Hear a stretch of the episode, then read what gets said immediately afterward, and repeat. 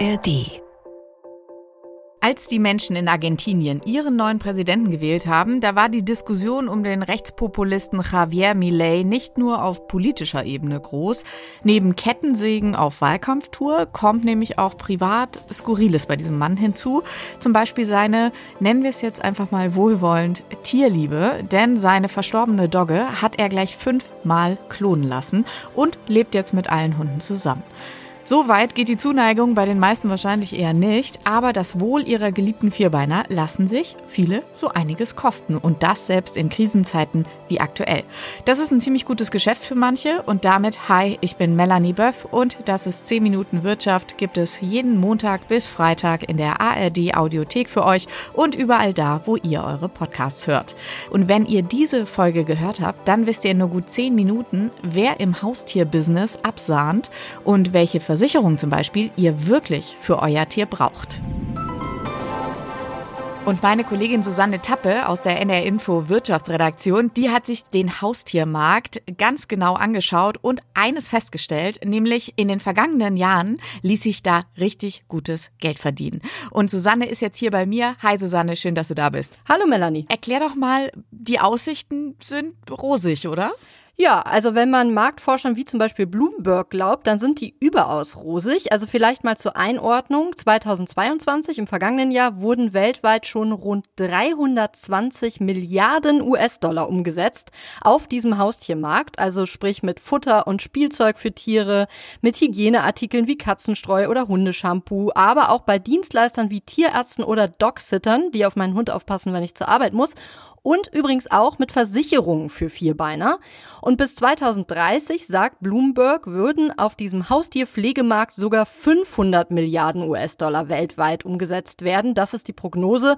In jedem Fall kann man sagen, ein wachsender Markt, Krisen hin oder her. Ja, das sind auf jeden Fall irre Summen, die da aufgeboten werden. Ähm, du sagst aber auch Krise hin oder her. Wir erinnern uns an die Corona-Krise. Die hat ja den Wunsch nach einem Haustier, bei vielen nach einem Hund. Ähm, im Grunde ja befeuert. Ähm, nach dem Ende der Pandemie aber wurde das dann vielen zu viel, die Verantwortung, die Arbeit, die Zeit. Das heißt, viele Hunde, viele Katzen sind am Ende im Tierheim gelandet. Genau, einfach auch, weil viele plötzlich wieder zur Arbeit mussten und gemerkt haben, so ein Hund kann man nicht irgendwie achteinhalb Stunden einfach zu Hause sitzen lassen und hoffen, dass der im Körbchen liegt und schläft. Übrigens Katzen auch nicht. Aber man muss auch sagen, nicht alle Menschen haben irgendwie vorher nicht mitgedacht oder geben leichtfertig ihr Tier ab, sondern viele Menschen tun das auch wirklich schweren Herzens Herzens. Und zwar, weil ihnen in den vergangenen Jahren auch die Kosten über den Kopf gewachsen sind. So ist zum Beispiel Futter für Hunde und Katzen seit 2020 um ein Drittel teurer geworden, sagt das Statistische Bundesamt, also nicht irgendwer. Und 2022 wurde nach 20 Jahren Stillstand in dem Bereich die Gebührenordnung der Tierärzte aktualisiert und dadurch sind auch die Behandlungskosten deutlich gestiegen. Teilweise um den doppelten oder sogar den dreifachen Satz. Darüber haben wir ja auch schon mal ausführlich berichtet. Mhm. Und das in Zeiten von Inflation. Das bedeutet am Ende, wenn alles zu teuer wird, muss das Tier in der Tat ins Tierheim? Ja, man muss aber sagen, auch wenn das jetzt zynisch klingt, der Wirtschaft ist das ja erstmal egal. Denn auch die Tierheime müssen ja Futter kaufen und Tierarztrechnungen bezahlen und insofern tut das dem wirtschaftlichen Wachstum erstmal keinen Abbruch. Und die andere Seite der Medaille ist, dass sehr vielen Menschen hierzulande ihr Haustier auch wirklich sehr, sehr viel wert ist.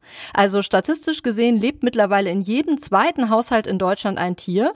Und eine Katze, die kostet einem Verbraucherportal zufolge im Laufe ihres Lebens mal eben 10.000 Euro, ein Hund sogar 17.000 und was ich äh, überraschend und auch lustig fand, war, bei Schildkröten sind es laut diesen Berechnungen sogar 30.000 Euro, einfach weil diese Tiere ja sehr alt werden können.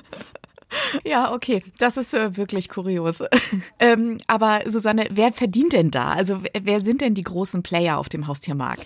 Ja, das sind zwei alte Bekannte, die auch mit Lebensmitteln für Menschen ja sehr gute Geschäfte machen. Und zwar sind das Mars und Nestlé. Denen gehören bekannte Marken für Katzen- und Hundefutter, die jeder von uns aus der Werbung oder auch aus dem Supermarkt kennt. Aber die haben auch ein Riesensortiment an sogenannten Premium-Produkten im Programm. Und das hat vielleicht noch nicht jeder gehört. Das fängt dann an bei veganem Futter in Bioqualität und geht bis hin zu proteinreichen Fleischalternativen aus Insekten. Denn das ist wie bei Menschen. Viele Kunden achten auch bei ihrem Tier auf auf eine vermeintlich gesunde Ernährung und sind mitunter sogar bereit, dafür mehr auszugeben als für sich selber. Und Mars, der ist sogar Marktführer in diesem Bereich. Laut eigenen Angaben versorgt der US-Riese jedes zweite Haustier weltweit. Und in den nächsten zehn Jahren will der Konzern seinen Umsatz in dieser Haustiersparte auch nochmal verdoppeln. Und dafür investiert er nicht nur in Futter und Zubehör, sondern im großen Stil in Kliniken, Labore und in Krankenversicherungen für Tiere. Okay, Krankenversicherung für Haustiere, ist das denn überhaupt sinnvoll? Ja, kommt jetzt drauf an, wen du fragst. Ne? Also die Versicherer sagen natürlich auf jeden Fall, das Klar. brauchst du unbedingt. Und tatsächlich ist die Zahl der Anbieter solcher Tierversicherungen in den vergangenen Jahren auch massiv gestiegen. Also nur um einmal ein Beispiel zu nennen, das ist natürlich jetzt nicht vollständig repräsentativ, aber auf Check24 hat sich die Zahl der Anbieter seit 2019 um 70 Prozent erhöht. Also man begegnet diesem Markt, sage ich mal, äh, im Moment überall. Und man sollte da aufpassen, weil Verbraucherschützer sagen, man muss unbedingt Preise vergleichen und sich auch den Umfang dieser Versicherung genau angucken. Denn so eine Vollversicherung für einen Hund zum Beispiel, die kann schnell 1000 Euro im Jahr kosten. Umso älter das Tier, umso krankheitsanfälliger die Rasse, teilweise mhm. auch schon durch die Zucht. Ganz genau. Dann ist die Police auch entsprechend noch teurer.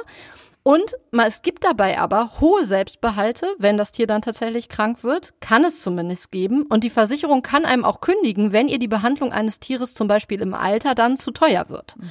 Und deswegen raten Verbraucherschützer dazu, lieber monatlich Geld für Tierarztkosten zurückzulegen und wenn man sich unbedingt versichern will, weil man einfach sehr sicherheitsbewusst ist, dann eher eine Versicherung für speziell teure OPs abzuschließen, denn diese Policen, die sind deutlich günstiger als der Vollschutz. Mhm. Und wenn wir jetzt nochmal speziell über Hunde sprechen, da brauche ich doch unbedingt eine Haftpflichtversicherung, oder? Ja, das äh, kennst du aus Hamburg wahrscheinlich, mhm, genau. denn tatsächlich ist bei Hunden in vielen Bundesländern so eine Haftpflichtversicherung Pflicht, nämlich in Schleswig-Holstein unter anderem in Hamburg und in Niedersachsen. Und auch Verbraucherschützer sagen, ja, wir empfehlen das bei Hunden, einfach weil ein Biss oder auch ein Autounfall, wenn so ein Hund plötzlich auf die Straße läuft, schnell sehr, sehr teuer werden kann. Bei Katzen und bei kleineren Tieren, da muss man sich um sowas eher nicht kümmern. In den allermeisten Fällen fallen die nämlich unter die eigene Privathaftpflicht. Mhm. Okay, also das heißt, eine Haftpflichtversicherung für Hunde ist an manchen Orten Pflicht, aber empfiehlt sich tatsächlich weil im Falle wird es dann doch nochmal teuer. Genau. Susanne, vielen Dank für die ganzen Infos. Sehr gerne. Mein Lieblingsthema. Tschüss, Melanie. Tschüss, Susanne. Also ganz schön viel Geld in diesem Markt, nicht nur beim Futter und Zubehör, sondern inzwischen investieren eben auch Konzerne wie Nestlé und Mars in Kliniken, Labore und Krankenversicherungen für Tiere. Dass große Ketten sich auf dem Terrain der Tierarztpraxen mehr und mehr breit machen, das liegt eben auch an einem ganz grundlegenden Problem in der Branche. Es mangelt nämlich an Nachwuchs. Viele Uni-Absolventen haben einfach keine Lust mehr darauf, als Tierarzt zu arbeiten. Die Überstunden sind vielen zu viel, der Verdienst ist vielen zu wenig. Vor allem auf dem Land und bei Nutztieren ist die Not groß. Weite Fahrtstrecken zu den Höfen, ständige Erreichbarkeit für Notfälle, wachsende Büroarbeit und immer wieder der Lohn. Wenn dann ein Tierarzt in Rente geht und keinen Nachfolger findet, können die Übernahmeangebote der Ketten attraktiv sein. Das hat, wie so vieles, immer auch Vor- und Nachteile. Große Finanzkraft kann flexiblere Arbeitszeitmodelle für Arzt und Assistenten möglich machen. Es können auch modernere und meist teurere Geräte, wie zum Beispiel ein MRT für die Untersuchungen angeschafft werden.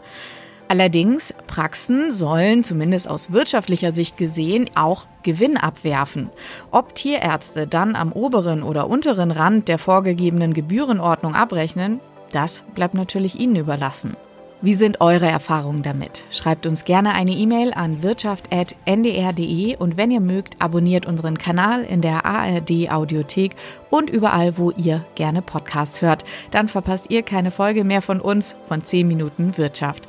Und damit wünsche ich euch einen schönen Tag. Ich sage Tschüss und bis morgen.